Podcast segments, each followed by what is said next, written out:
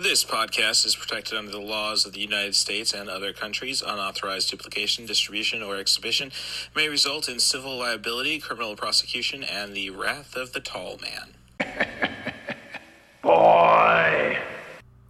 Hey, and welcome back to 90 for Chill, the podcast. This is your host, Cool Movies Darth, or should I just go back to plain old Russ Stevens? I guess when it comes to the podcast game, I have gotten firsties to that name.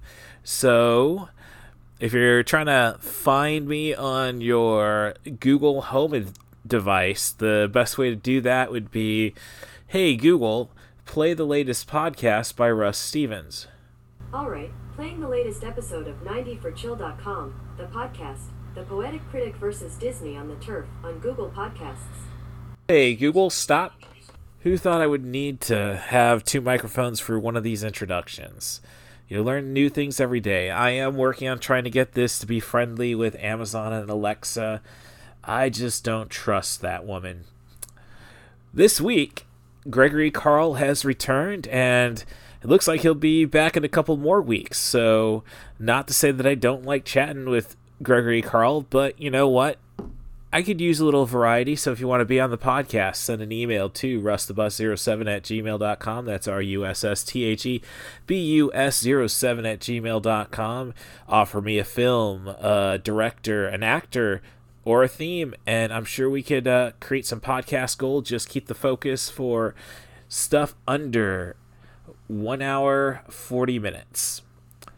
Uh, as for my work on trying to find features that qualify for 90 for chill, that initial run times hurt them, I've recently gone through and taken a look at Doomsday, one of my favorite Neil Marshall movies, probably my favorite Neil Marshall movie. Maybe not his best. I could say The Descent's very solid and definitely have to be a fan of dog soldiers, but Doomsday is so batshit crazy. I don't know how it didn't work out. So, but this week, Gregory Carl and I are going to be talking about the French film that the, their director allegedly claims created Home Alone.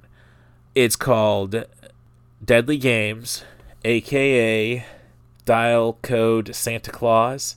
It's a French feature with a lot of I found a lot of Jean Pierre Jeunet vibes to it.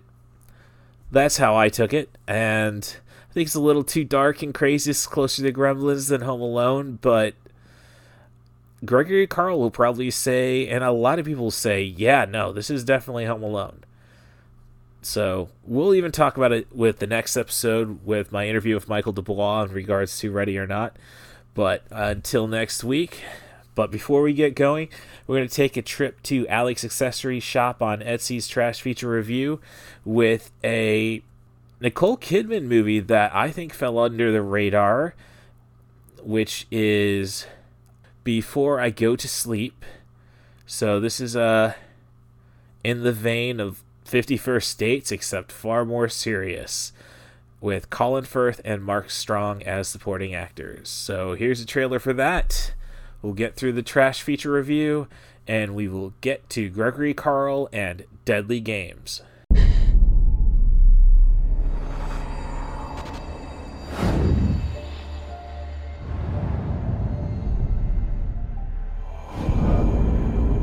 What's happening? Who are you?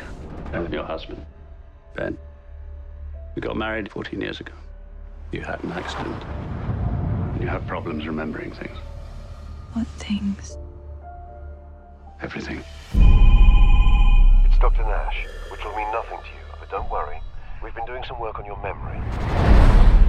Admittedly, this isn't a run-of-the-mill doctor-patient relationship. Seeing you without your husband's knowledge.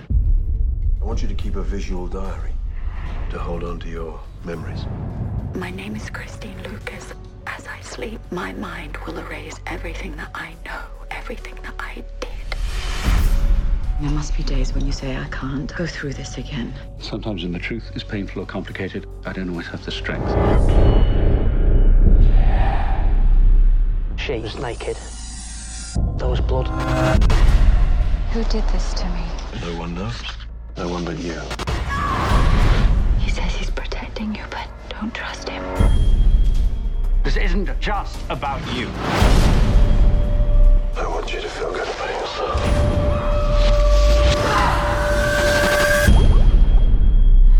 I have to remember. Little Hand says it's time to rock and roll. Bring the noise. From executive producer Ridley Scott, we have 2014's Before I Go to Sleep, starring Nicole Kidman, Colin Firth, and Mark Strong. And this story is about Nicole Kidman as Christine, who has not been able to sustain any memories over a 24 hour period. She falls asleep, she loses everything she thought she knew. Uh, she is overseen by her husband, portrayed by Colin Firth, who refuses to provide her with any further medical assistance. After so much struggle, she, he feels he can just handle it on his own. But, unbeknownst to him, a Dr. Nash has, a neuroscientist, of course, has discovered Christine and has provided her with a camera to record her own little diary and then basically try to form, her memory back together. Uh, slowly, she as she's doing that, we find out it may not be worth the trouble. So it may rush to trying to solve the mystery for you. It is actually pretty predictable. You just don't want it to end up that way. It's kind of like Memento running forward. I'm not saying the film is bad by any means. I mean, I like the actors in it. Nicole Kidman is strong, Colin Firth is strong, Mark Strong, of course, is strong. And it keeps you intrigued. You just wondering how they're going to kind of try to pull away from what the easy path is. And it's amusing enough, it's entertaining enough. I could have used some humor, but then we're probably going in Adam Sandler territory, and we don't want that. So I would say, you know, I've seen BMX Bandits, so I've seen the worst Nicole Kidman 90 for Chill trash feature. So I'd say this is worth a watch if you just want to see some strong acting. But that is all I can really say about before I go to sleep. Um, as I say, this is going to be a podcast about the 1989 French film Deadly Games. I think another title for it was Hide and Go Freak. It was a rarity up until about 2014, and Shudder currently has it.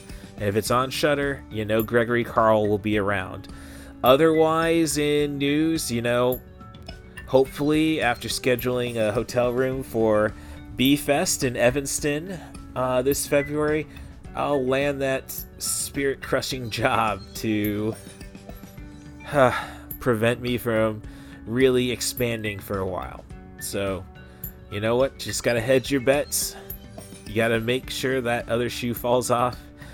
and I hope sooner than later because every day off is waking up at 9 a.m. or, I'm sorry, preparing for something at 9 a.m. in hopes of finding some security. So that's what's going on in my life. You want to make it better? Hey, rate and subscribe on Spotify and Apple Podcast. Give us those five star reviews. If you want to talk trash about me, do that at my Twitter. That is at catbusruss. At at c a t b u s r u s s. Hey, I'm doing minimal trolling of conservatives, but I think I need some fight. I think I need to choose violence. So if you want to provide it, come at me. Come at Catbus Russ. So without any further ado, let's get on to the show. He's nine years old. His name is Thomas. He's a little genius. He believes in Father Christmas. His two favorite pastimes? Computers and superheroes. December 24th, midnight. Hidden under the dining room table, Thomas waits for Father Christmas. But what he does not know is that he is about to experience the most frightening night in his entire life. He finally met his match. Wanted Mr. Xmas. All right. Well, new year and uh well, so far same guests, but nothing wrong with that. This is 90 for Chill the podcast and this week uh Gregory Carl is uh graced us once again with his presence. And uh actually I think I saw today it was your uh little one's first birthday, correct? Yep, it's her birthday today. Party Sunday. Her birthday's today. All right, yeah. That little kids who do it on the weekends. So and and not like at one you're really gonna be that amped about the No, first it's mostly for us surviving. right, right. So, but uh, you know, bringing up children, do you think she's gonna have that uh genius level IQ as little Tomas in uh, Deadly Games from 1989? God, I hope so. That kid is awesome. Well, I'm gonna go. Well, you, when you uh, describing the movie, because there's another movie from '82 called Deadly Games as well. Um, I presumed this was going to be it, and you brought it up in December, and it's like, oh, we've already done all the Christmas stuff. But um, you brought up the mullet, and I'm thinking extensions on that kid. I'm just, it, it, it was just too too long, man. Yeah, it was a little too perfect. Right. Well, I it, mean, he came from a rich family, though. I mean, that he could have afforded. I don't know. Well, he seemed kind of a, you know, kind of a shut in in a little bit. I mean, yeah, he had his fat little friend, uh, Palou, I believe was his name, which, uh, I don't know. Would you trade the dog for Palou? Oh, I don't know. That dog was pretty dope. He put up with a lot.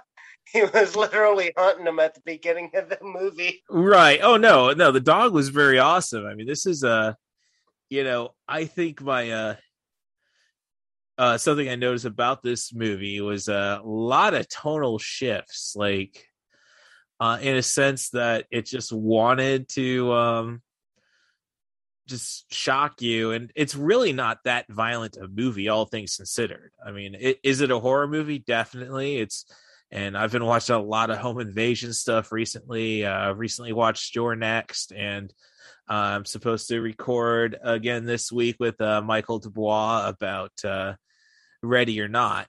So Oh, that was a good one. I watched that with my girlfriend a few months ago. yeah no it's a good one. I, but as i say a lot of tonal shifts. I was expecting more tongue-in-cheek and um and this is kind of this one kind of um really doesn't know what kind of tone it takes until about uh i mean you could say well the second act but it's a pretty long first act. I mean you're going 30 minutes be and it's a 90 minute movie.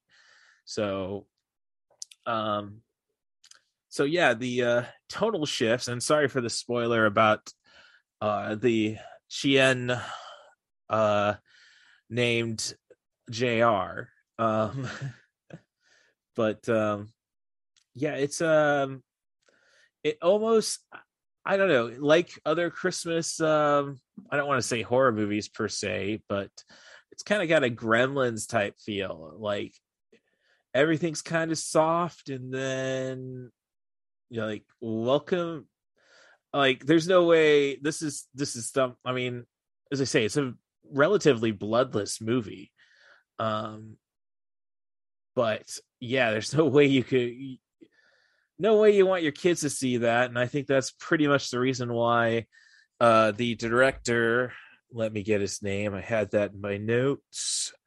No don't need all the tweets i'm trying to make cool all right uh director René Manzor um was really upset about home alone uh coming out a year later and basically said he um that chris columbus and john hughes plagiarized uh deadly games or otherwise known as uh, hide and freak was another one.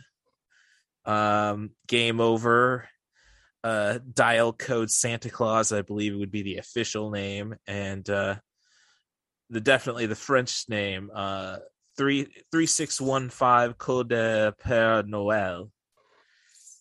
I didn't take French in high school. I was Spanish, and college was devoted to Mandarin. So, pardon. Oh, the Santa Claus one makes me laugh though. I love alternate movie titles. Uh, just oh no, alternate movie titles always kind of make me laugh. There's always those odd ones. yeah, yeah. There's a. I don't know. I don't. I guess I haven't delved too deep. I mean, there's. There's definitely. I mean, probably the most significant would be uh the Hatchet Murders, which was the uh original title of the cut down version of Dario Argento's, I believe it's Profondo Rosso or Deep Red. so, yeah. I that one. I think I heard that Bloodsport was called like Black Tiger or something like that in Germany. I might be wrong about that. No, no, that one's it, it's. I wouldn't. uh, It's definitely got definitely a different name in Germany, and I, I I can at least acknowledge that. Um, like my favorite my favorite German name change is actually the WWE uh, annual pay per view, the Elimination Chamber. Yeah, they just call that, and I think that WWE should never call the uh, pay per view the Elimination Chamber because that's just the match. But um, it was originally No Way Out, which was what, of course, the Elimination Chamber kind of um, means.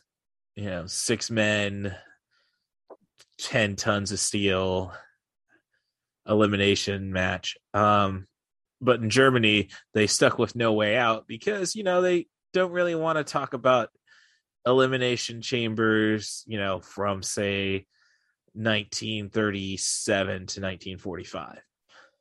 Yeah, I kind of prefer No Way Out anyway. I mean, Elimination Chamber sounds very American Gladiators. Oh yeah, no, WWE is just basically. I think they're they're up on they're going to be sold by the end of 2022.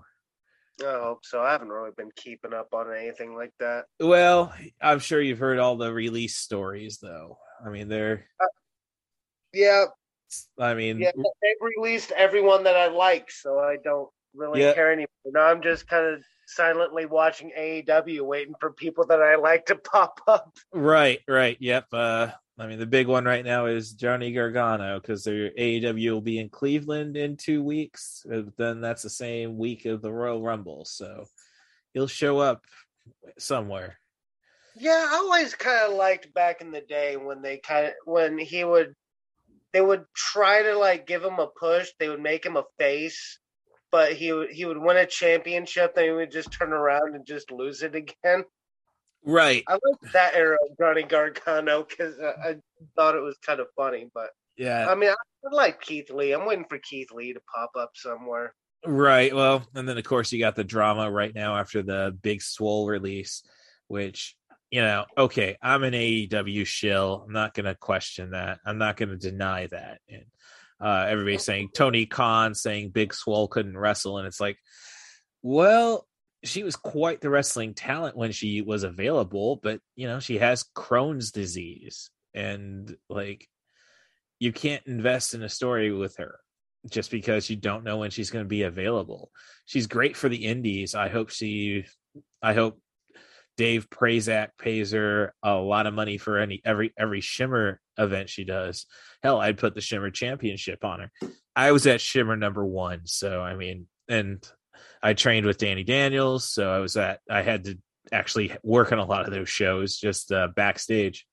So but um yeah, so but that's gonna be interesting with the Keith Lee stuff. But if you can control Lio Rush, uh Rush's mouth, I think you're doing all right. So it's um but yeah, um yeah, AEW, that's definitely my thing. I still gotta watch last night's show. Uh, a lot of drama in my life after losing my uh, banking job, but um everything's everything should work out. I'm pretty uh it's just just more like everything looks like it'll work out and it's like yeah but come on the other shoe sometime but uh i will say best buy is treating me well and uh, I have not spoken bad of them yet. And that's and we'll we'll have to shut up there because I didn't even net mention the bank I worked at and I got fired for it. Talking talking about it online. So yeah, that's uh yeah, so um yep, so but um yeah, uh obviously this is about uh Deadly Games, which as I say is quite an experience of a feature and I think if anything uh it really we should have seen this a lot earlier. I think it was only available on bootleg until Shudder came around. I mean, I think they Yeah. de- I think they debuted it in 2014 in Austin, but um yeah, otherwise it was bootleg VHSs.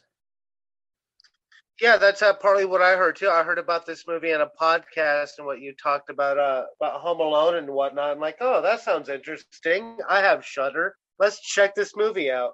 Hey Dante, you want to watch a movie about a rad kid? Oh no, I don't like if you got a smart enough kid, this is uh I don't think there's any problems with showing your kid kid it. Um as I say, it's kind of for me has a lot of Gremlins vibes when it comes to the Christmas holiday, which I think's part of its charm. Um and there's a lot of elements of it if you're familiar with um the directing duo uh Jeunet and Coro uh Caro. I don't know. Again, my French is sh- shite. I'm not. Or- I haven't seen a whole lot of French movies. Uh well, um they're they're a directing team. They were a directing team up until I think 1996, 97 uh when uh I think it's Jean-Pierre Jeunet. I will I got my computer ready so I will uh correct myself accordingly. Um but Jean-Pierre Jeunet uh was invited to direct um Alien Resurrection. And he did direct the feature. And if you uh, watch the DVD or the special edition Blu ray, I mean, there's so many things I own on digital because I wanted it in HD. Uh, Alien Resurrection. Resurrection's the one with the dogs, right? I'm sorry? Resurrection's the one with the dogs, No, right? Resurrection's the one with the um, Ripley clone. Okay. Yeah. I don't Um, remember that one so much. I just watched all those Alien movies a few months ago, actually. Yeah, so- Resurrection. Maybe I Uh, missed that. All right, so Alien is Alien, Aliens is Aliens, obviously. Uh, Alien Three is when the alien comes out of a dog. Yeah. Uh, which actually, if you if you watch the, I think what they call the um, reconstructed cut, because uh, David Fincher, the director, you know, obviously went on to do Fight Club, um, Seven, um, the Girl with the Dragon Tattoo remake, which is fine on its own. I mean, I, i'm probably going to always prefer the Swedish version, but I, I, I digress. I mean, it's a it's a fine it's a it's a nice different take on it. Um, and um, I think probably Zodiac is what everybody says is Fincher's best. I've never seen it, um, but I had a, a I've tried to avoid Jake Gill- Gyllenhaal, so um, Yeah. so um, I mean, honestly, he's probably an all right actor, but uh, all right. So, I can't um, think of a good movie he's been in. Well, I'm not saying he was bad in Donnie Darko. Uh, was nice. Um, the Korean movie by uh, He was in that, wasn't he? I haven't seen Yeah. that for a while. That was a good flick. Okay, just finally found out. Yeah, Jean Pierre Jeunet uh, directed Alien Resurrection. Now, um, but the movies he did beforehand, and I really only know two of them. So, I and I think there were only two of them. He directed with uh, a partner. Um, again, I know his last name is Caro. Um, were City of Lost Children and uh, Delicatessen. Now these are just like uh, these are just beautiful looking movies, and they're really twisted. Uh, especially, um, I definitely recommend City of Lost Children. I that's actually kind of how I knew. Uh, his collaborator was uh, Marc Caro, but um, City of Lost Children definitely one I would watch. It's French, obviously, but Ron Perlman is actually in it. So, but that one's about a um, about a real cruel world where a mad scientist is incapable of dreaming, hence he can't sleep. So he's trying to steal the dreams of little children. and it just doesn't seem to work out because kids are kids and they're scared of stuff. And like that just amplifies his fears. A lot of weird stuff in it. Um I mean, it's such an impactful film. My best friend, she named her um daughter after the main character, which is a 11 year old girl, I'm going to say, uh, whose name is Miette.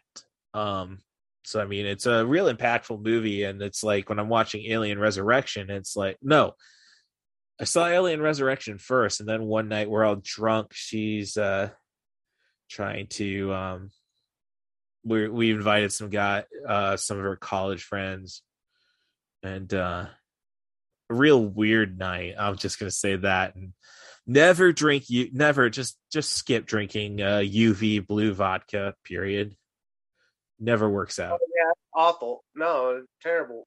so uh but i'm watching city of lost children i'm like damn this looks very familiar to alien resurrection. So um yeah so just a lot of brilliant direction. Alien resurrection is brilliantly directed and um uh if you get the special edition dvd uh Jeunet says beforehand, okay, what you're going to watch is a extended cut because the film I released to theaters was he's not that French, but was was what I thought was the best cut. So um but yeah, um I really all the alien movies definitely deserve a rewatch. Um sorry that they can't qualify for 90 for chill. I'm working on figuring loopholes out. Uh, I recently posted on my Twitter and my Facebook, "Hey, uh last star the last Starfighter. It can qualify cuz you don't uh doesn't like that movie. Yes. Oh, I loved it too. Um, and then I, the most recent time I watched it, I never realized how heavy the computer generated graphics were. And I'd still say PlayStation 2 level by that point. Um, and that's 1984. So, and it's weird. I was at recently at Disney World and I'm waiting on this ride called Soaring, which is a just um a simulator, but it's like you're flying throughout the world, but you know, no as as close as you can to actually not feeling like you're in a plane. Um, but like the uh, music in the waiting room, which is ironic because it's a a Universal movie, is um the soundtrack to the Last Starfighter. So Oh shit. yeah, it's uh it's interesting. The ride could have been better if we would have uh, let Patrick Warburton, he's the host, be a little more Patrick Warburton. But um but uh so yeah, bringing up my uh Caro and Jeunet concept with this. Oh, like there are a lot of brilliant shots in um di- um Deadly Games, especially of the house, the model work they did. That can't be a real house. What a crazy house that is. Well, oh, that's I mean, let's not even get into the interiors where the point oh where god. That, no, you're right. That can't be real. yeah, But you were talking about the early like computer generated stuff earlier. Mhm. Well, that this movie does have a little bit of one of my favorite things is like the early glimpses of technology. Oh well, I'm watching uh, watching him set up the cameras right now. Uh, Yeah. The, early internet, how he talks to, hey, you're Santa. Yes, yes, and I think we'll we'll eventually we got to transition to that again with while I say like this is a movie we should have got like in 1990. Like I I mean I think 20th Century Fox probably would have been wise to spend a lot of money to keep this out of the country for Home Alone because this is very much the reality of a situation compared to the slapstick nature of Home Alone. Um, but yeah, the technology, the traps, and everything. I mean, th- this kid is dangerous. like, which I think I'm kind of disappointed that he wasn't a little more confident.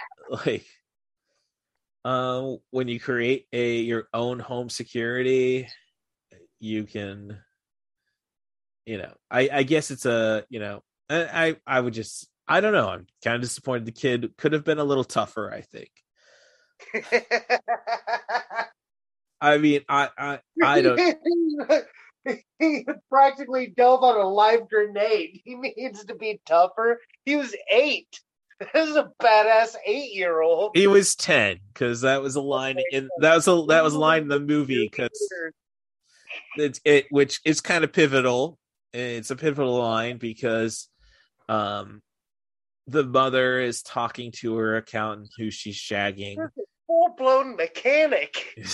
oh no, that okay. Look, hey, every is like I got a kid at Best Buy who's talking about uh driving to South Carolina for a boxing match, and I was telling him of the good old days, the days probably before he was born, when I was doing Tough Man contest.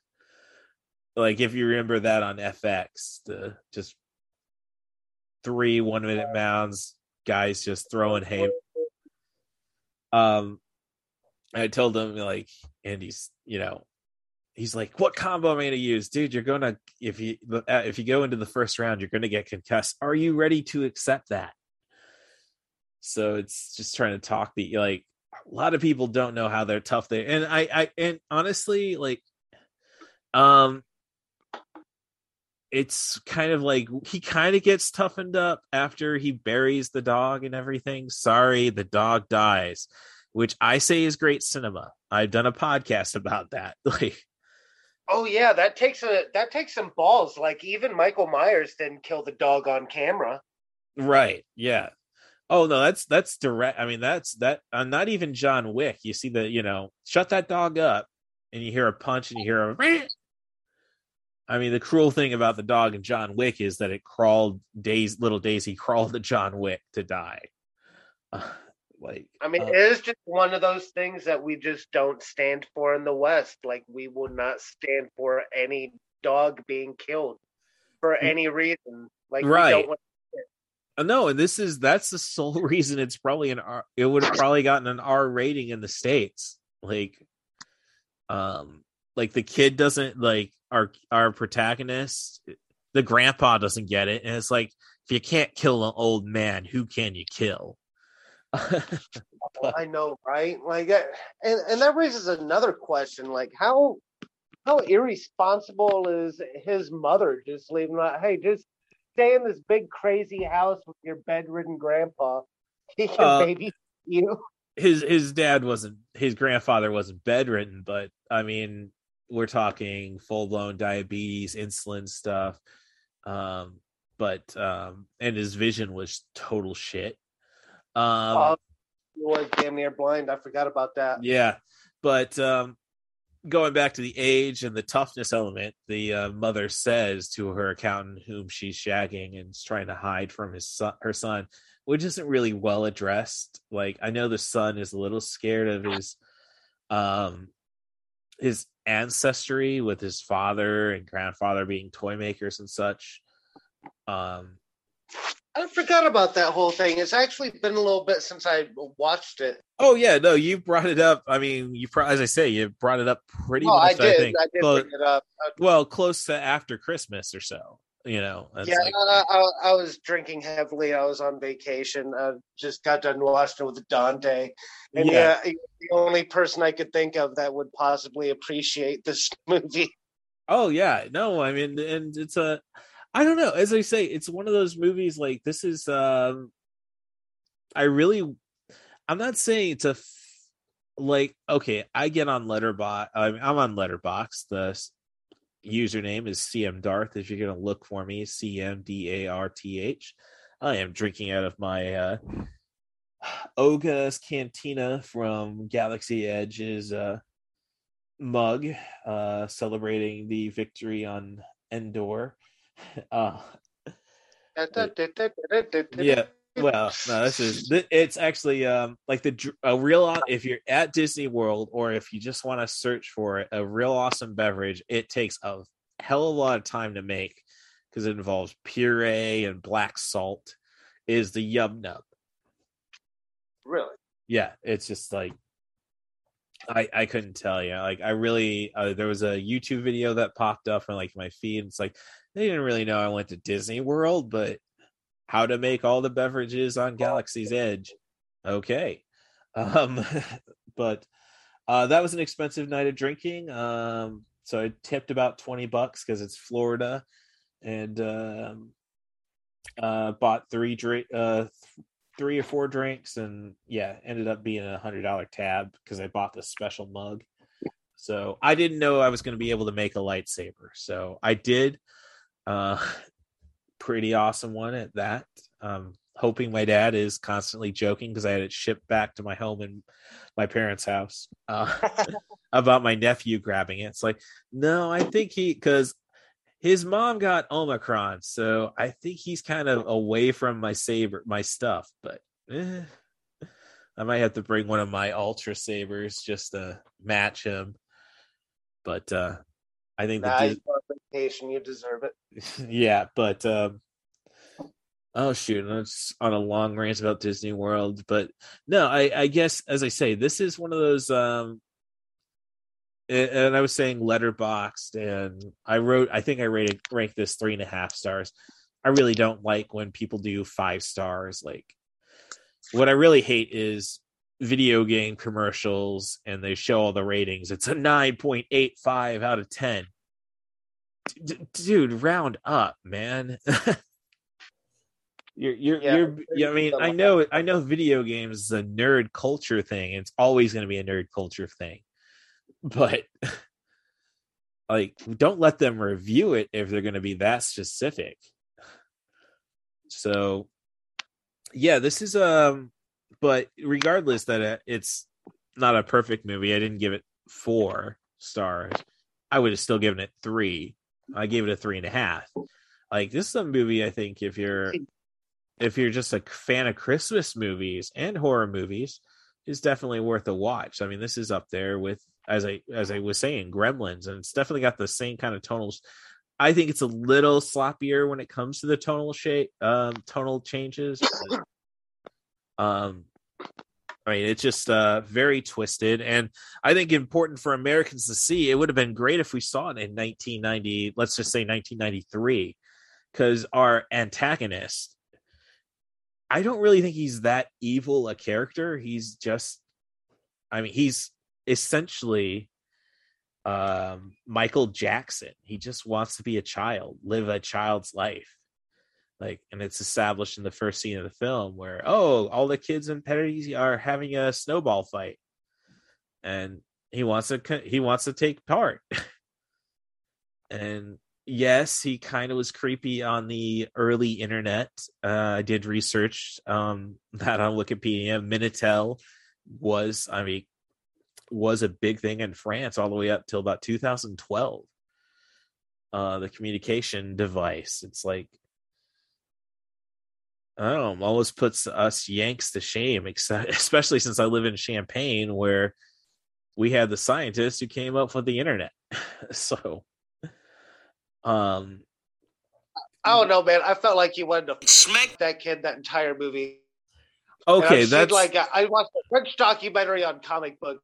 and It's kind of soured me on French people because they're into some smacking weird shit over there. uh, you know, I I'm an anime fan, and Lord knows I've looked for the pornos with the actress who played um Shae on Game of Thrones. Um, so it's like, eh, I don't think they have anything on the. have. I'm sorry. we all have. We've Right, all but been I'm- there. We've all we've all looked it up as soon as we found out. Uh, Yeah, but looked it up. right, no, and I get that. Uh, I was, I was, I, I had a stick up my ass. I, I took a while for me to go into the fappening and find that Apple hack. Um, yeah, that's a whole separate podcast. Let's change. yeah. Well, I'm just saying, I okay, our antagonist may have wanted to shag the kid, but um then again, like we find out close to the end, which I think may have pushed it a little into the time of frame of feeling long that uh no this guy really thinks it's just a game between him and uh, thomas and himself.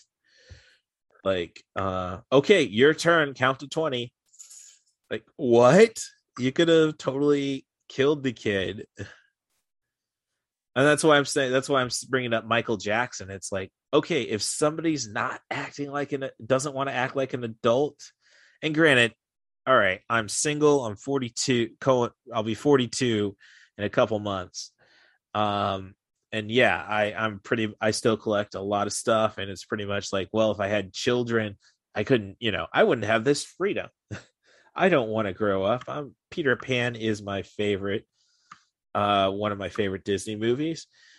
So I, i'll totally acknowledge that yeah i'm kind of immature but um yeah i don't want i mean i'm an adult who enjoys childish things. I don't enjoy the concept of being a child and i think that's what our villain in this feature duh is. He he wants he he wants to be a child so he wants to play hide and seek. He wants to participate in snowball fights and he's dealing he's actually you know in a sense kind of sympathetic. He's actually in a world that basically says no you can't do that. Um so uh and um yeah i kind of i don't you know i i kind he's he's not relatable by any sense. Like i'm just seeing him put the uh snow on right now. He's uh to color I get it, but he uh, he showed up with a knife at the very least. well no he gets he gets like i totally ju- I, I totally on his side when he slapped the kid and lost his job as a santa claus.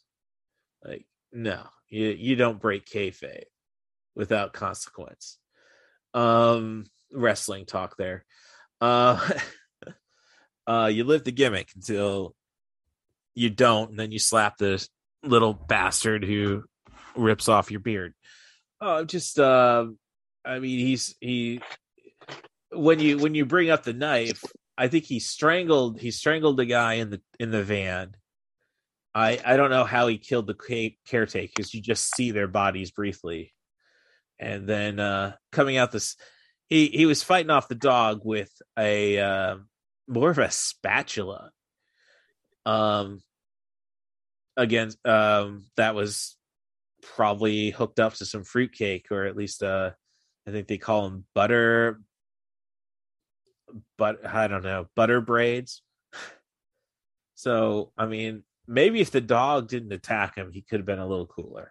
But uh, you know, once once you once you start spilling blood, eh, there's no there's no cap, I guess, if you're not mentally stable. Yeah, it's um let me go take a look see at my notes. And I had a hard time out wondering like how he got his grandfather into the suit of armor. That was oh, okay. over. All right, that that is one of those you you you just have to ignore um ignore how time works.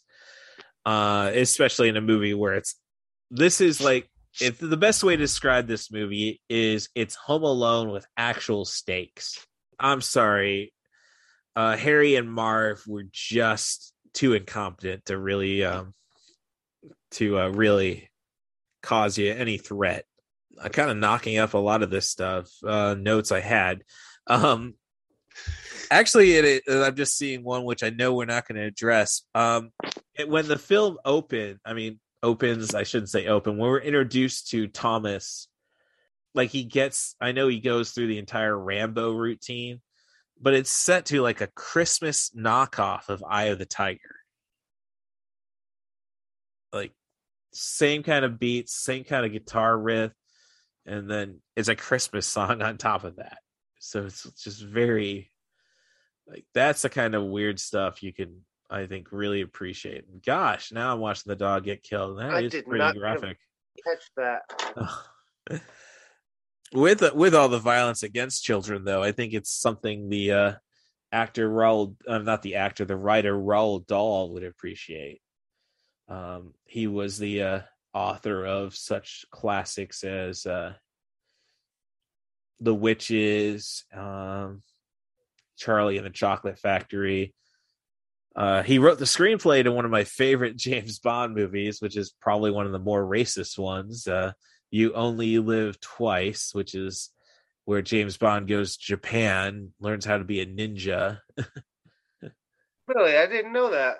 oh, uh, as I say, it's not like it's. I, I've recently found out like it's a really weird uh, situation with the James Bond movies at that point. So this is the uh, You Only Live Twice, I believe, is the fifth movie, and I guess they didn't start at the beginning because the beginning is Casino Royale. They started at Doctor No, but they kept going with the next book and the next book and the next book, and then they got to uh, You Only Live Twice, and I think they just said, "Well, we're going to use the title, and we're to fake James Bond's death." But then, nope, this is Hollywood, baby, and it's uh yeah, it's a it's a movie where James Bond goes to Japan, and this is where it's the first movie they introduce us to Blofeld. Um, who's act- and this is the most iconic Blofeld. This is the one portrayed by uh Donald Pleasence of Halloween fame, and it's the one with the scar on the eye, just like um Doctor Evil. I have never heard the name Blofeld in my life. You've never seen the James like have you seen the recent James Bond movies, the Daniel Craig's? Not, not really. Uh. no, I haven't. I was never really like a big Bond guy. Hmm. I think I watched Casino Royale, and that one was pretty good. Okay, um I would say watch all the Craig movies. There are some weak ones in there. I think Quantum of Solace is okay. Skyfall is awesome, especially with Javier Bardem as the villain. Like, and then there's um the fourth one. Dave Batista's in it um as a henchman, uh, and Christoph Waltz uh is the recast, the recreation of um or of Blofeld, which was the leader of Spectre from the Sean Connery movies. Um, so, Okay. yeah, so it's uh, he doesn't get enough to do in that one, but die uh the last movie, No Time to Die, like you can watch the Daniel Craig movies and not even have to watch the old movies. It's a crime if you do, but you don't have to. Like I've seen Bond in passing, and that's about it. Oh, it was my mom's favorite thing. Um, I don't know if it was her favorite thing until Timothy Dalton became Bond. Uh, that was like the first time my mom dragged me to a movie, like because my dad just doesn't doesn't dig violent movies. So my mom like Timothy Dalton. He's probably. Have you seen Flash Gordon? Oh yeah, I've seen Flash Gordon. okay, Timothy Dalton is uh Bar- Prince Barin of the Forest Planet or the force. Okay. Yeah. So he became the fourth James Bond, uh 1987 and Yeah, he was the one with all the gadgets and stuff, right? I'm sorry.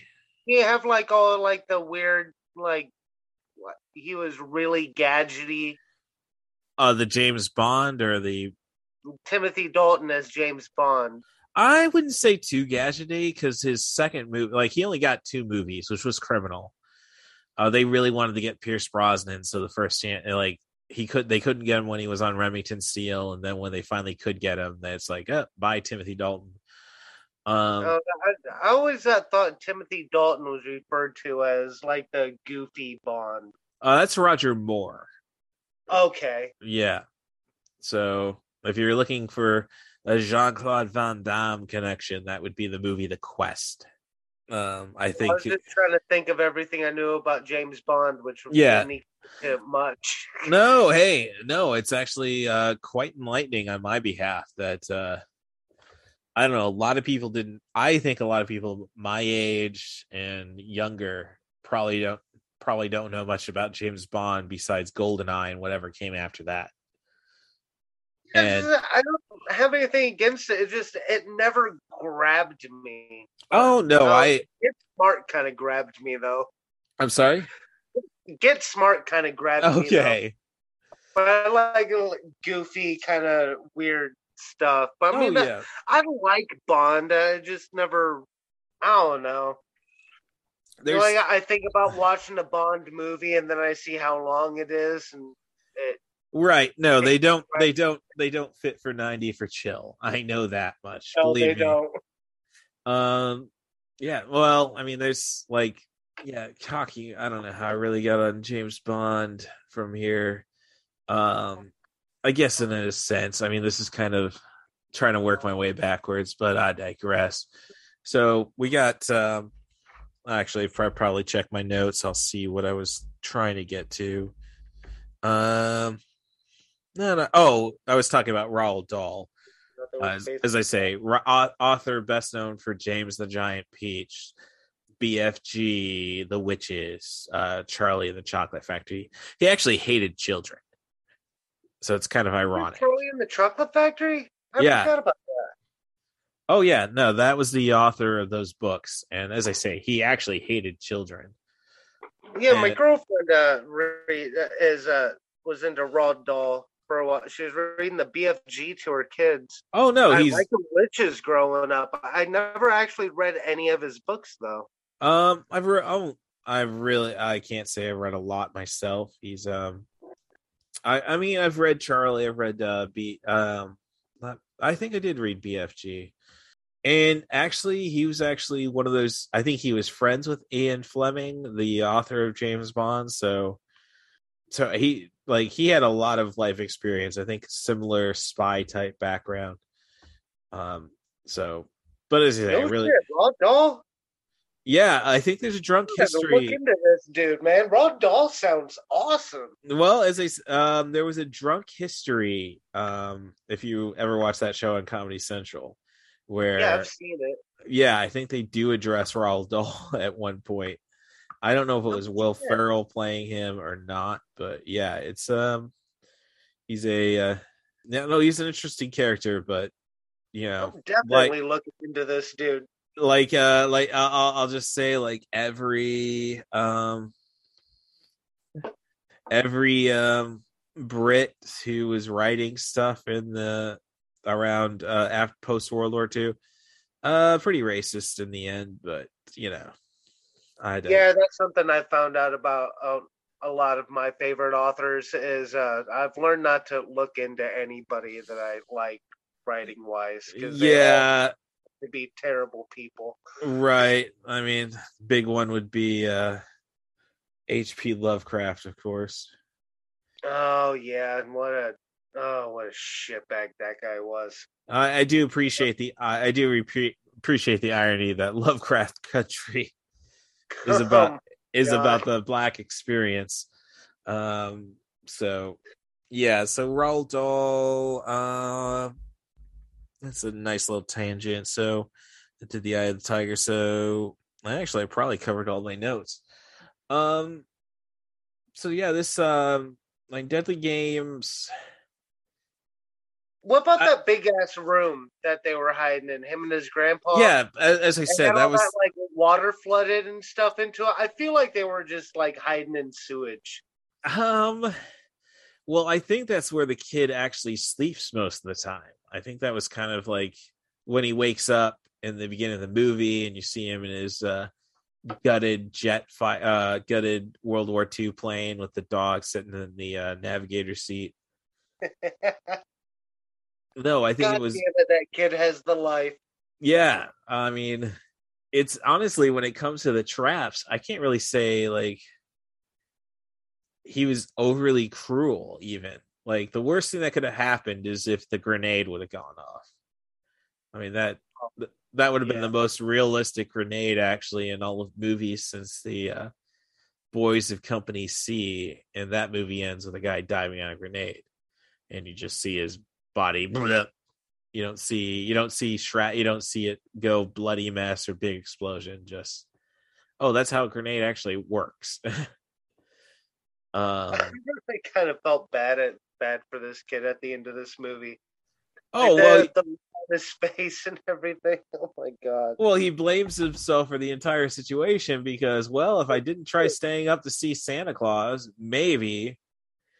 So I guess that's where we actually start have to go and lay out the plot. This is a movie about a child whose mother really wants him, who's a genius, but his mother really wants him to continue believing in the Santa Claus at least till he turns eleven, because that's when she quit. She found out that yeah, it's over and he's pretty much living. Uh, I imagine it's probably Christmas break since Palou, could, his his friend who doesn't believe in Santa Claus anymore, was able to, you know, try to come to the rescue. And um, but it's uh, so the kid is lives with his grandfather and his mom who runs a big toy store in Paris, and he's basically rigged out the house to be his own personal playground. So he's got mazes, he's got trap doors. Well, so I got the- excited about those trap doors. Yeah, he it's- has real trap doors. right. Oh no, this is definitely honestly, I think uh if you can if you can afford to build a house from scratch, you gotta install some trap doors. Maybe not the maze that was kind of which is kind of playing right now on the screen that he didn't even know how to figure out. Like that was a weird scene. Yeah, it was a that that big goofy house is the overkill for sure. But god damn it, is is it fun? Right. But um so the kid in the meantime, the kid really wants to believe he wants to prove Santa exists, I guess is the problem. And you know, despite his best friend telling him no, the uh Minitel where he's communicating with Santa, that can't be the real Santa. He he's still set on it and he's gonna stay up late to find out. In the meantime, you have our murderous Pierre Noel, as uh, I think the French would say it, Père Noel, probably. Again, not my language. And never mind the fact I'm an Anglophile, so picking on the French is kind of our thing. This this guy, this guy who's becomes the murderous Santa, seems to be someone who just wants to be a child, um, and hoping to connect with other children. He becomes a mall Santa for about four hours before he his wig is his beard is pulled off and he smacks a kid, which I'm all for. uh and but being fired being fired and knowing about the child about Thomas being the heir to this big toy store chain, he decides to stalk him hides away in the van uh where all his gifts are going to be delivered and goes on his murder spree when he arrives.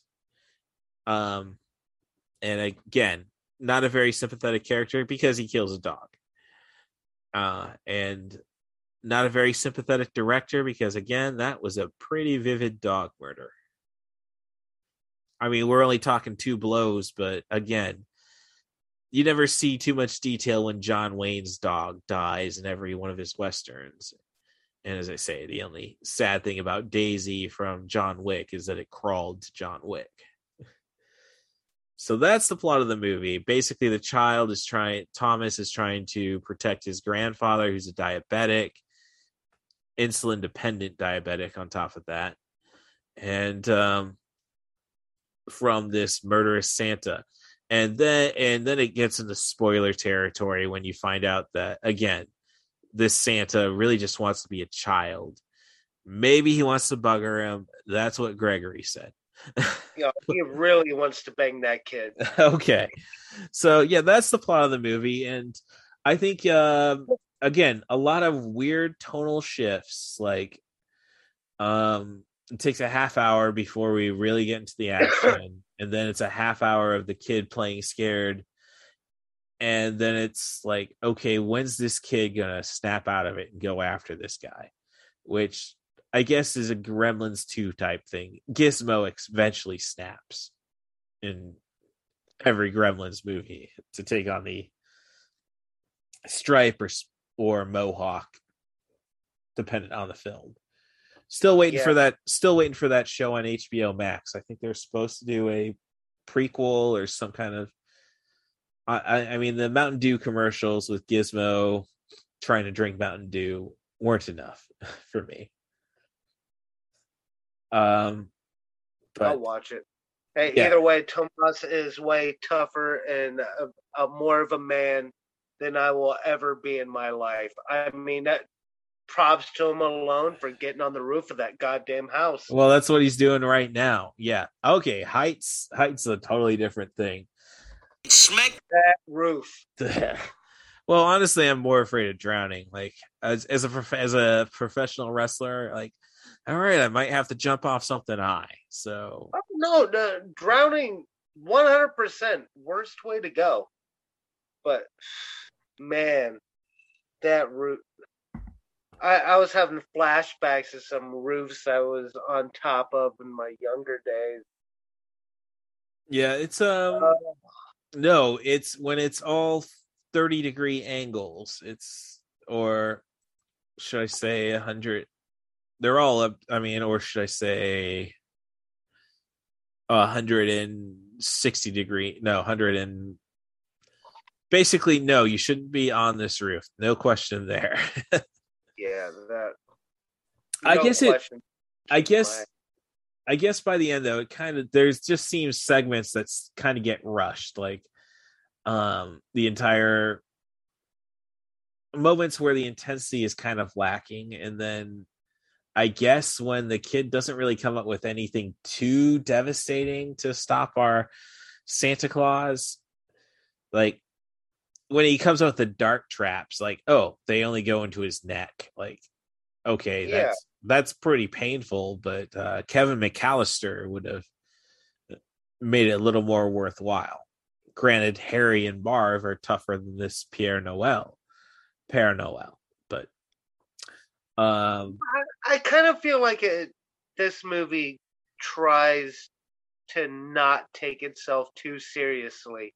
Uh it almost I- seems like when it gets when it gets really serious, like uh, it kind of something happens to take it back a couple notches.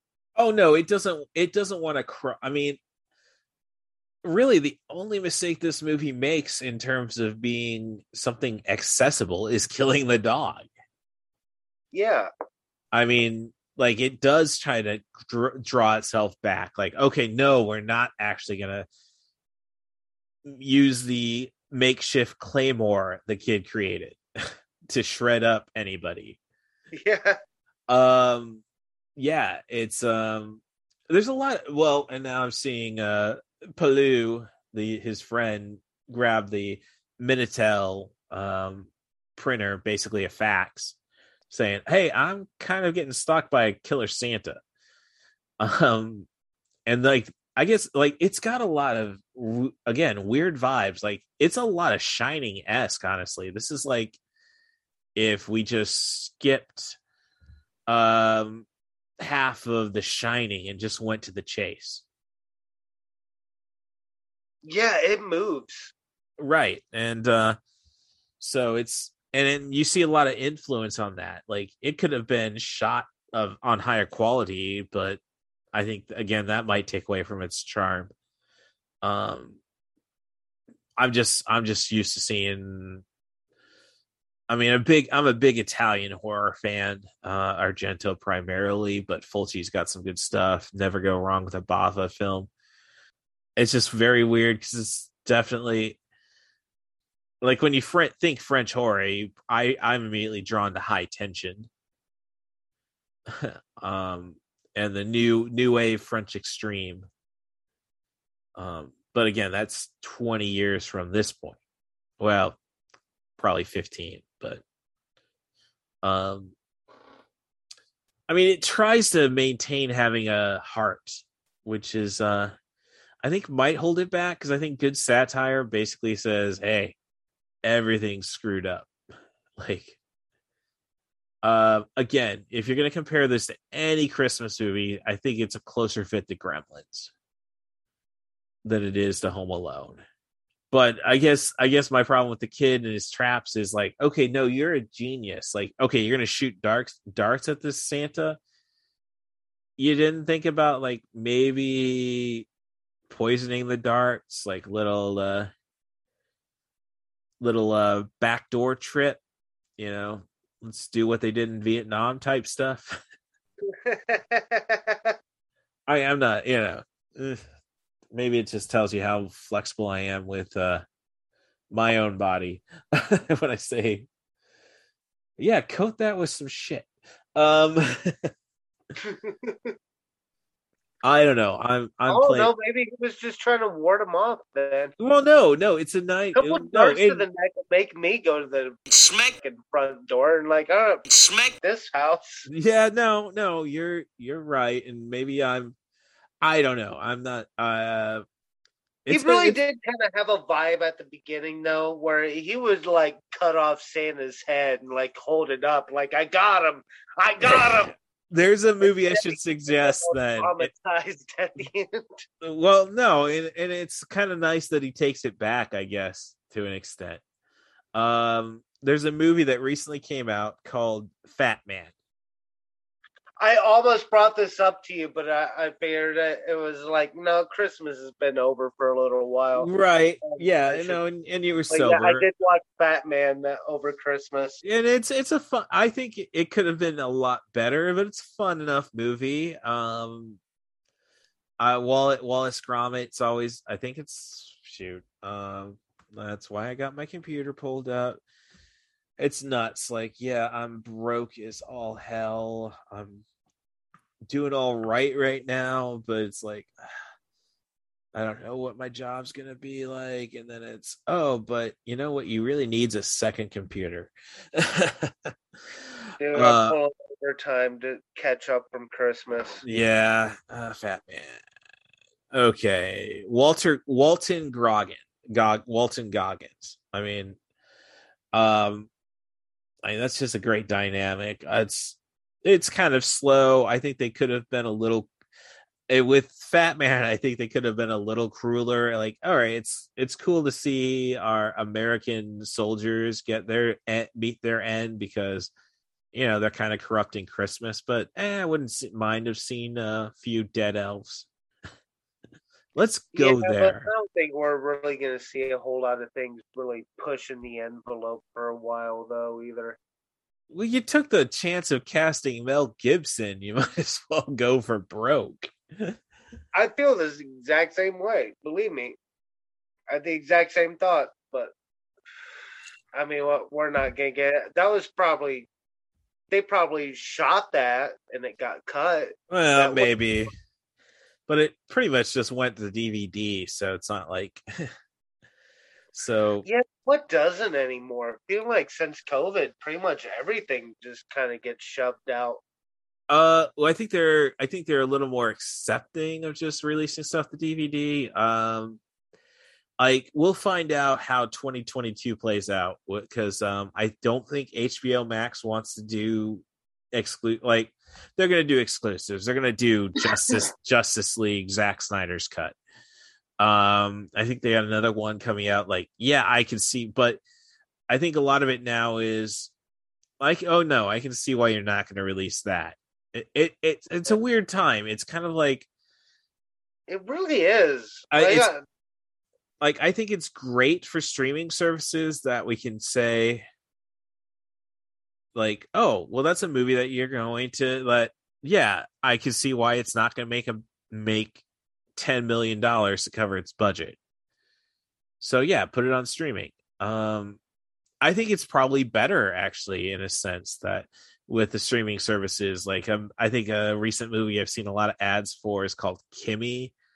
I don't know what it is because I didn't stick around long enough for the trailer, but it just just definitely seems like yeah, that's an HBO Max exclusive.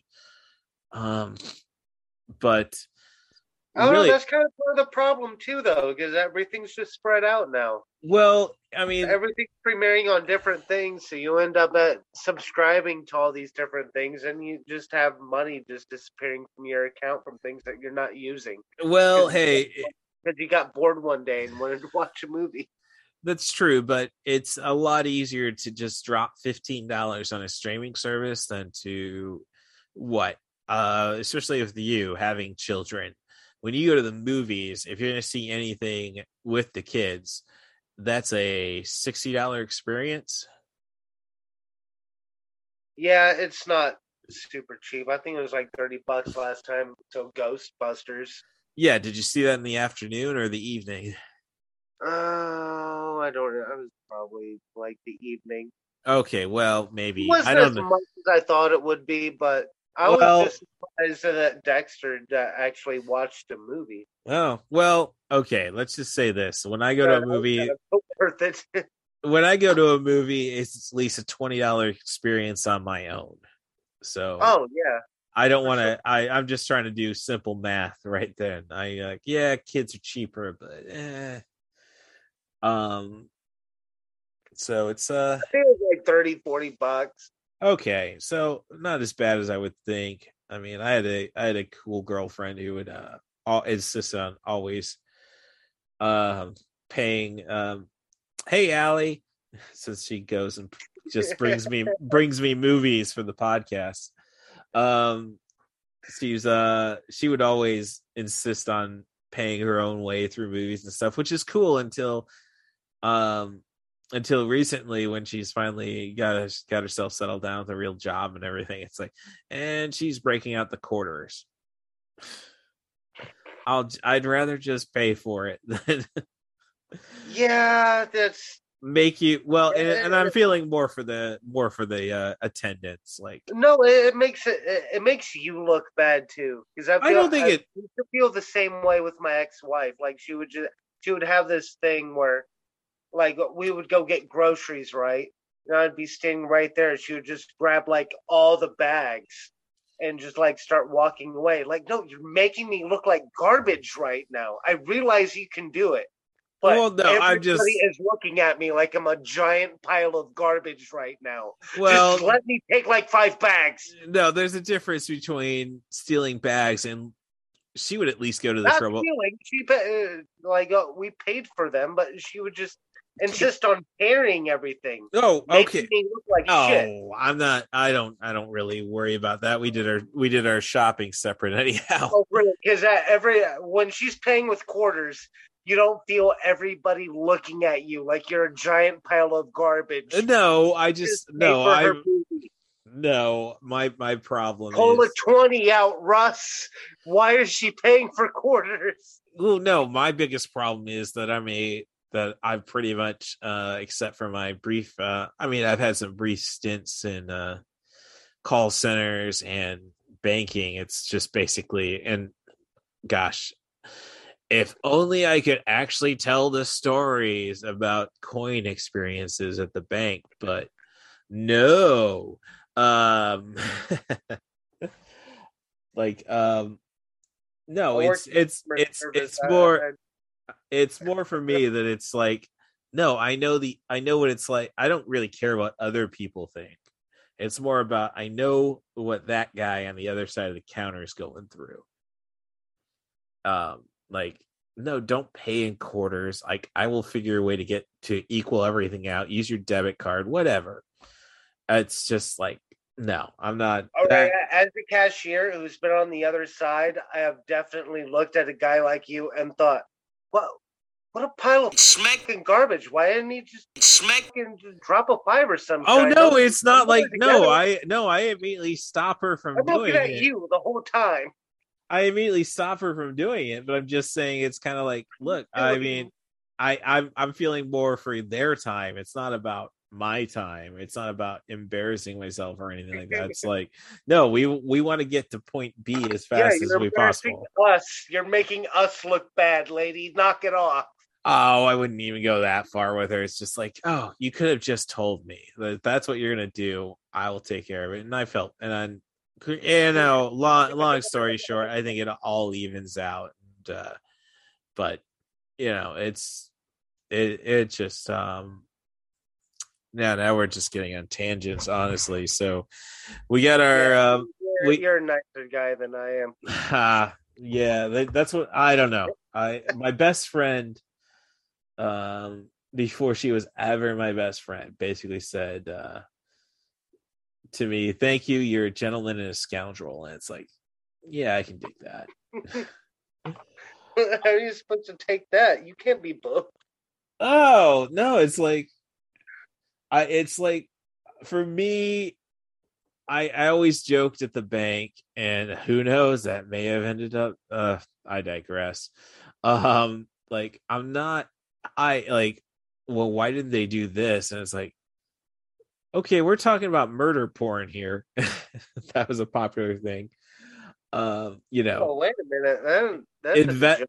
Investigation. I thought you were gonna say like you embezzled a little bit from the bank or something. No, no, believe me. Like as I say, I'm trying to be as coy as I can until I collect, and then I'll then I'll let loose. But uh I don't know. I unfriended the manager, so she shouldn't even be aware. Um No, it's uh no. What got um, but it's like I would say when people are talking about mur- their murder porn, their investigation discovery or you know, stuff, and I'm like, well, why didn't you do that? How could you even think that? I am not. I don't have any intention of doing anything disgusting or evil, but I can appreciate the art. it's like armchair quarterbacking. You're like, well, I could definitely, I would have definitely written up that play differently. so now I'm to the point where, let's see, he's just buried his dog. He's coming up with all these traps, like the gasoline trap. It's kind of disappointing. Like, no, that should have set Santa up. But I guess I, maybe the kid still has some morality, but by the time you buried your dog, no, I'm killing a, I'm killing you. Like, it's gone too far. Yeah, all bets are off. Yeah, and this is a guy who, like, this is a guy who really relates to the end of lethal, the first Lethal Weapon, where, and I told um told my wrestling promoter about my trainer Danny Daniels about that when we were talking about a match between um Heidi Lovelace and uh who's now Ruby Soho. Uh and um oh shoot, a wrestler called Matt Ruby Cage. Soho before she was Ruby Soho. Yeah, I, uh, well, I I may have shaken her hand. I can't really say I ever had a conversation with her. Well, Uh, but yeah, no, I uh, yeah, uh, the promotion I worked with uh, that was the base for uh, me was all American wrestling, which uh, be- just became AAW, kind of like how WWE doesn't actually stand for World Wrestling Entertainment. It's just three letters. Um, no, so Danny Daniels, like he recently had Ruby Soho face uh, Josh Alexander at their last show. right on. No, Yeah. that's cool. She's somebody I always thought never really got her due. That I always liked her a lot. Yeah. Oh no, she's a cool, she's definitely a cool girl. Um, cool woman. Uh, but she had a match. Like the first time I ever saw her it was an intergender match for the AAW Heritage Championship against a wrestler called Matt Cage, who's a really cool dude. Um, and uh, what happened? Like this match, though, it was like a brutal. She she was getting beat the snot out of.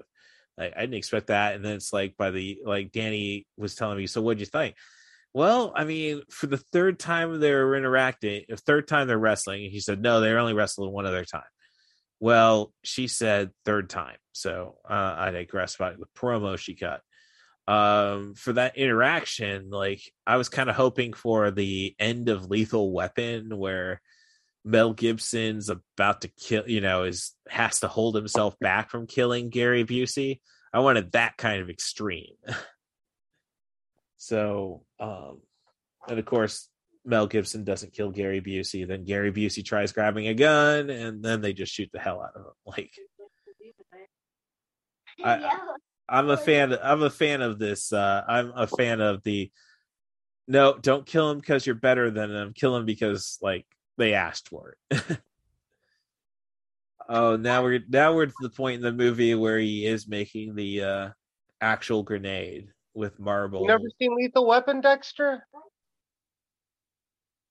Sorry, Dexter decided he didn't want to go to bed. You never seen Lethal Weapon?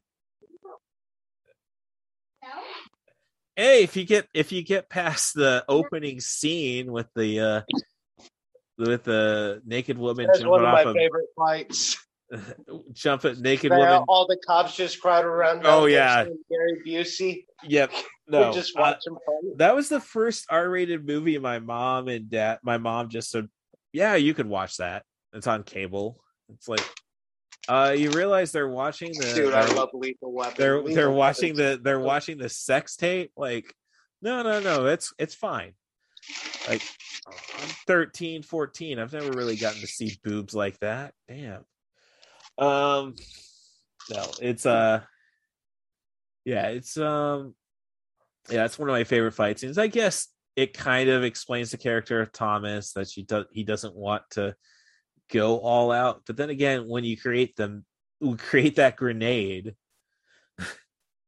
which doesn't work Yeah, out If I remember right, like the whole thing was like they were both Green Berets, and they both just kind of wanted to see who, who had the. Oh yeah, in the end of in the end of in the end of Lethal Weapon, yes, it's basically who's the uh special for the best special forces guy. Yeah, Um, who's the man? yeah. You want a shot you want a good shot at the champ? That's why '80s action flicks were the best. Uh yeah, I'm doing a it little just re- came down to who had the biggest dick. Yeah, well, I'm doing a little research again with uh flexing uh you know, bending the 90 for chill rules, but there uh I'll announce it when I'm ready. But there is a chance there's going to be a very 80s 80s podcast. Um I don't want to I, I don't want to give too many details. It'll be mentioned probably in the opening of the research I've been doing. Uh, let's just say Erica La- Erika Eleniak, if you remember her. I'm gonna try to show the boys some of the the martial arts movies I watched growing up, like The Last Dragon. Uh, you know, I've never actually, best.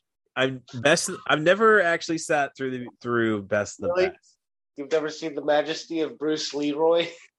Uh, no, I haven't watched. No, I, I. I'll acknowledge I had not watched The Last Dragon. I've seen the Miami Connection. If you want to want a uh, laugh a minute uh, movie, I have that's- not seen that. Oh, I've oh, well, yeah, no, it's a it's a really screwed up movie. I've really only watched it with um the guys from MST3K commentating over it. Um, they do a show called RiffTrax, which I highly suggest. Not not a show. They so the guys from Mystery Science Theater 3000 say the uh, Comedy Central sci-fi period. Uh, they do they still do what they what they always did. They just do it for like you can go and buy what they call RiffTrax uh for pretty more far more significant movies. So like I have RiffTrax for like all the Star Wars prequels, which is basically them making jokes. I got one which is Weird Al like Jurassic Park is Weird Al Yankovic and uh Mike Nelson from Mystery Science Theater 3000 making jokes throughout it. Um truth be told, I've never actually listened to all these RiffTrax I've bought. I mean, I've bought one for Face Off. I've bought one. I mean, but I do go to all their live shows when they host when they do them at movie theaters. Like uh most recent one I saw was uh Amityville 4. I have to remember that they pop up on my Amazon a lot. Oh yeah, Yeah. My yeah. girlfriend really likes watching at Mystery Science Theater 3000. Yeah, there's a Chuck Norris movie that might pop up called Code of Silence where they do it, um, where Chuck Norris's sidekick is Flounder from Animal House. Really, I haven't watched early Chuck Norris since I was a kid. Oh no, Chuck Norris got old pretty fast, in my opinion. It was you just knew it was half that half-ass stuff. Like Jean Claude Van Damme until the '90s, it was pretty half-ass stuff. Like Bloodsport, undisputed classic. We already covered that, but uh, Lionheart's kind of I I I don't know. I still shed a tear when I'm watching the end of Lionheart, but um, I don't know. People love Lionheart. I don't. I don't. I don't hate it. Just I don't know. I don't. I don't love it as much as everyone else. Oh no, I it's not. It's one of the worst made of John Claude Van Damme movies. Uh, I will. I will acknowledge that. Um, never mind. You got Brian Thompson, or I think it's Brian Thompson. Yeah, as His like manager. no, no. Brian Thompson was like the uh big bodyguard for the Oh, like guy. for the one for the uh female antagonist. Yeah. Like and like this is the guy who ended up being Shao Kahn in Mortal Kombat Annihilation, which is a movie we're never going to cover on this. Um, but better, his best known is probably as the bad guy in Cobra with Sylvester Stallone.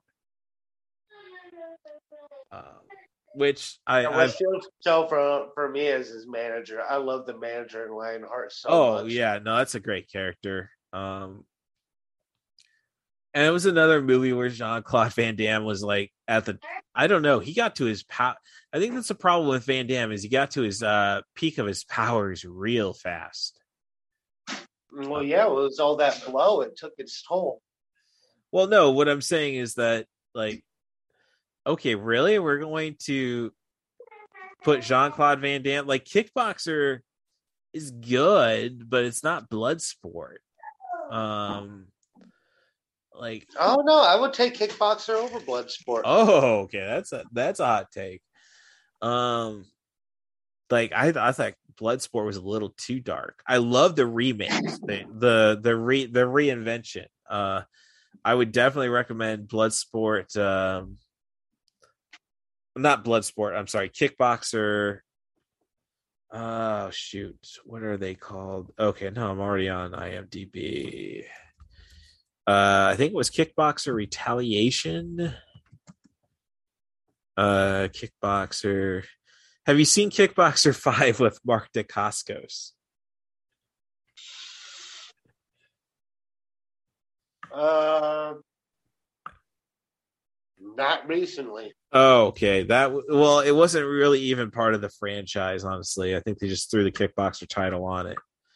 Uh, Mark Dacascos, he's best known as the pro. He's probably going to be best known as the chairman in Iron Chef, America. Um, I can't recall. Like, it's not. Come on, show me. I'm doing the search. Kickboxer, Kickboxer Vengeance. Jean Claude Van Damme basically plays the mentor role in that one instead of the um the fighter. Dave Batista is the final. It plays Tong Po. Uh, you got He jo- plays Kung Po. yes. Got- I Kick- didn't know that. Kickboxer Vengeance 2016. Uh yeah, Dave Batista plays Tong Po. Uh Jean Claude Van Damme is the guy who's training training the fight the lead character to fight him. Uh they did a sequel where it was uh the where Christopher Lambert is your overall villain. He's the evil promoter, and his fighter is the Mountain from Game of Thrones. Yes, uh, I believe my uh, old co-host Seth Bates from uh, Van Dammit that you can find on my broken laptop. that he invested in a landfill somewhere. we went over this. Oh, yeah. Yeah, no- he watched all of those movies. Man, he loves those kickboxer movies. well, Kickboxer Retaliation even has my uh, like has a bunch of MA MA guy MMA guys. Mike Tyson is a mentor in that one. Like Jean Claude Van Damme is blind in the movie. It's it's a it's like yeah, the new Kickboxers. I really want their third movie. I think it was supposed to be Kickboxer Apocalypse, but it hasn't come out. I don't know if it ever will. All right, I so saw a trailer for a new blood sport. Is that real? Uh, I feel I like that, that that's almost has to be real. I don't know. I haven't really followed the blood Bloodsport stuff. I didn't really watch too many of the sequels. Um, like which I I should give a little more time for because I know one of them, uh, uh, the Dark Kumite, I think it was.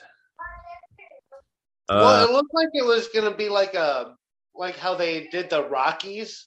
in the yeah, last couple years. It looked like that because it had the all all the original cast and whatnot. huh? That's weird. Um, so Bloodsport. I'm Did just you not see that? It somehow popped up on my YouTube. No. I don't know. Like I got Bloods I got Bloodsport, Bloodsport 2 with Daniel Bernhard. Uh Bernhardt, I should say, who's actually like he shows up in a lot of these action movies now as like a heavy uh henchman. He was in uh John Wick uh as the guy who almost killed him with a bag over his head. He was in Atomic Blonde with uh Charlize Theron. Um so I've only really think I've seen two of the Bloodsports uh, sequels, and I can't say I watched them from the beginning to the end. I know Bloodsport 2 is Daniel Bernhardt and uh, Pat Morita. And Bloodsport 3, I think they killed Pat Morita. Um, but you have John Rhys-Davies, the guy who played, um, he's going to probably be best known as Gimli the Dwarf from uh, Lord of the Rings great character actor. Um, so yeah, but we're really straying off topic. I guess so. We're I'm at uh, so let's just try to jump back in. So I'm at the point where Thomas Thomas has the gun on uh Santa Claus, doesn't want to shoot him. So um but it's like I don't know if we really there's really like it's it's a uh deadly games. I mean, it's worth I think, you know, again, if you like Christmas movies, I mean, if you want something twisted, this is definitely like I guess that's the biggest problem with the movie, at least when it comes to our our shores, is it's twisted. And I don't think um we got a lot the mainstream has a lot of patience for just straight up twisted. Like we'll we'll we'll take M Night Shyamalan's bullshit any day of the week, but you know, oh, it's a twist. We're fine with twist. We want twist, but we don't want the idea of the feature to be like how that what how are you so screwed up that you wanted a showdown between a 10 year old and a psychotic Santa Claus? I mean, in a sense, we got it in Home Alone, but it was just pitched differently. Well, I, again, it's like comparison. I just, I don't get it. I just get Home Alone in it. I, I, you see, I'm not like I, I, I understand where people think Home Alone is, but it's like, all right, but let's look at movie home invasion movies where somebody fights back. So we're talking, um, Ready or Not's not really a home invasion movie, but you know, you gotta she has to get clever. Um and I can't wait to talk about the twist in Ready or Not, which I don't think is a twist, honestly, because they establish it just before the third act. Yeah. Um, you should have caught it at the end of the second act, though, when she's in the barn and, huh, why are there so many goats? Um, but home invasion movies where you're creating traps, which is You're Next, you know, like love how You're Next ends. Um, like especially for somebody with a bleeding heart who's you know may have said stuff like defend defund certain things but i digress um no i mean i just find this more as a like as I say, this is Home Alone with stakes because there's no emotional value to what uh, Kevin McAllister does in Home Alone. It's actually straight up sadism. Um, our, our Thomas is a far better person than Kevin McAllister. Thomas actually has a threat he's trying to deal with, you know, a lot of growing up to do all of a sudden while Kevin McAllister, oh, I got a bunch of idiots who were fooled by a freaking VHS tape of a movie from the 1940s. I'm going to screw these guys up. There's not a there's no, there's no sense of cruelty in Thomas. While the sheer fact that okay, Kevin McAllister sets up all these traps. All right, once they're in the house, get the hell out of the house. No, Kevin McAllister sits and watches his Tom and Jerry bullshit. Yeah. Like it, it just How totally recognizes the danger of someone breaking into your house. yeah no it's not like it's not like i have like this is kind of stuff like it's not like i haven't dreamt or thought of the day where oh it's going to be that final showdown with that ultimate bully and some bollocks like that. And am i going to the hero thing like when i have their head grasped like blood sport you know? Say it say it! Expecting the same latte or i'm going to break their neck. Like you know i'm not going to do the wrong thing and break the neck. Like it's not like i haven't dreamt of that stuff and making the right decisions but um no uh that's like that's i guess i think this movie is the ultimate counterpoint to home alone. Like if you show your kids home alone you should be ready to show your kid deadly games just to set them straight and narrow i mean that might be an extreme stance i don't know Just something to shoot for. Look what this kid can do at ten. What well no doing? just no i'm not saying that like oh no be a genius and uh you know use your use your intelligence to defend the house no i mean this is a this kid thomas is going through an actual he's got to protect his grandfather. He actually has to take on an evil. Harry and marv are not evil. They're just stupid. Which like and kevin mcallister's just a bully for sitting around and actually watching his mayhem ensue. Like no get his is also deeply traumatized after his. yes no no like yeah this is like this is reality uh i don't know like it's it's a tough ask i guess to tell a chill tell a child um yeah no uh this is what really happens but i don't know i You guess ever that's, hear about the deleted subplot to Home Alone, where the uncle was in on it the entire time? No, I didn't hear about that one. I, I'm more familiar with everybody saying that. How the hell did the McAllisters do that? Oh, I think Kevin's dad was in the mob, the Irish mob. I'm okay, yeah, I've heard that one too. That he was in the CIA. That's how. That's what I heard. Oh, I, I've I've always like it's more jokingly that uh they said Irish mob, but like yeah, no, nobody should really like have this kind of layout.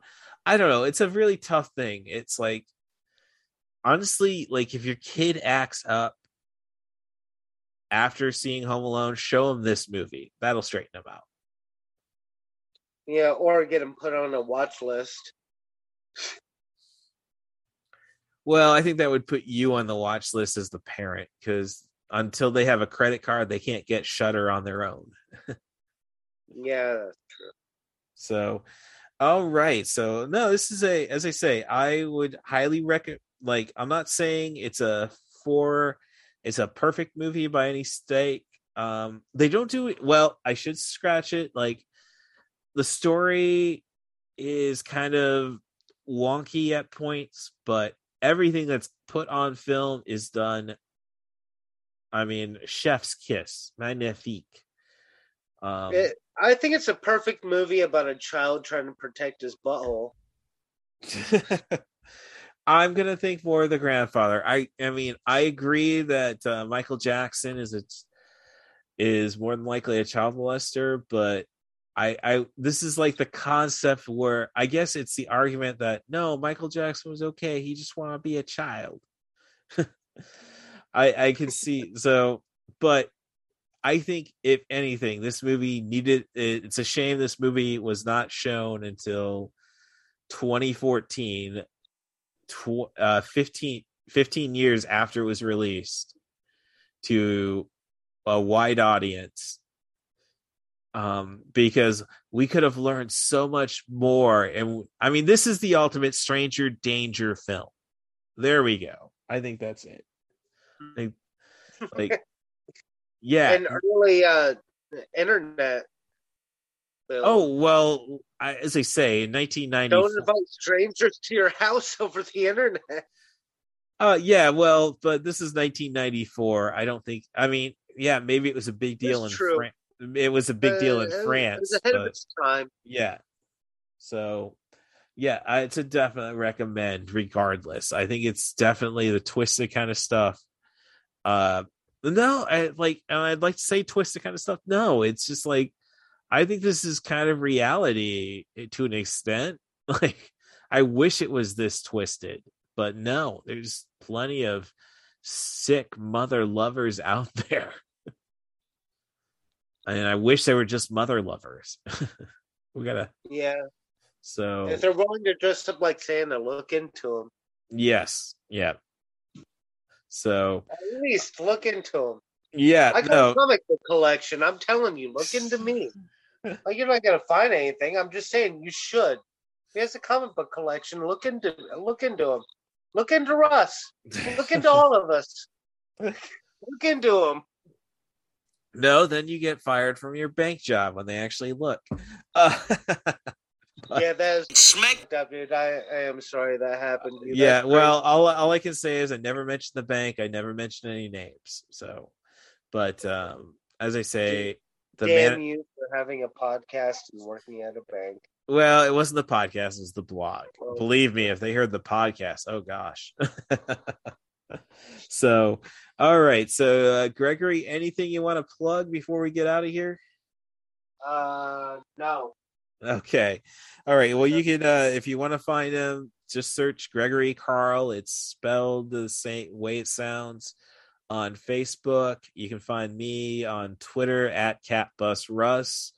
Um, that's at C A T B U S R U S S. Uh, my email address, if you want to be on the show, of course, you could use the Twitter account, whatever. Um, is rustthebus07 at gmail.com. That's R U S S T H E B U S 07 at gmail.com. Just offer me a theme, a movie, a director, an actor. As long as we focus on sub 100 minute material, if you want to do the extra work and watch a movie and say, no, nothing happens at the end of the credits, you don't um so it should qualify i'll be happy to hear from you so uh otherwise rate and subscribe on spotify and apple podcasts. I prefer just the five star reviews.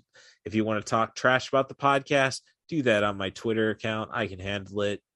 I mean i i i've looking through old tweets like uh yeah no those gun loving buttheads are no i don't regret that statement at all. Uh but I, I can take it. So, uh, thank you very much, uh, Gregory, for coming back on the show. Uh, as I say, uh, there's a lot of stuff I'm looking into. Um, if anything that inspires you to listen to the next episode, listen to this episode. Um, and uh, again, thanks for all the help. Oh yeah, no problem. I've I've watched a lot of weird stuff over Christmas break. Kind of jogged my memory on a few things. All so right. I might hit you up on a few other. Hey, I'm not gonna um definitely definitely appreciate the help with it, man. So thanks for uh being uh so loyal to the cause. Uh thanks to Stacia Harden for being my inspiration and hopefully I'm still doing you proud. And uh have yourselves a good night.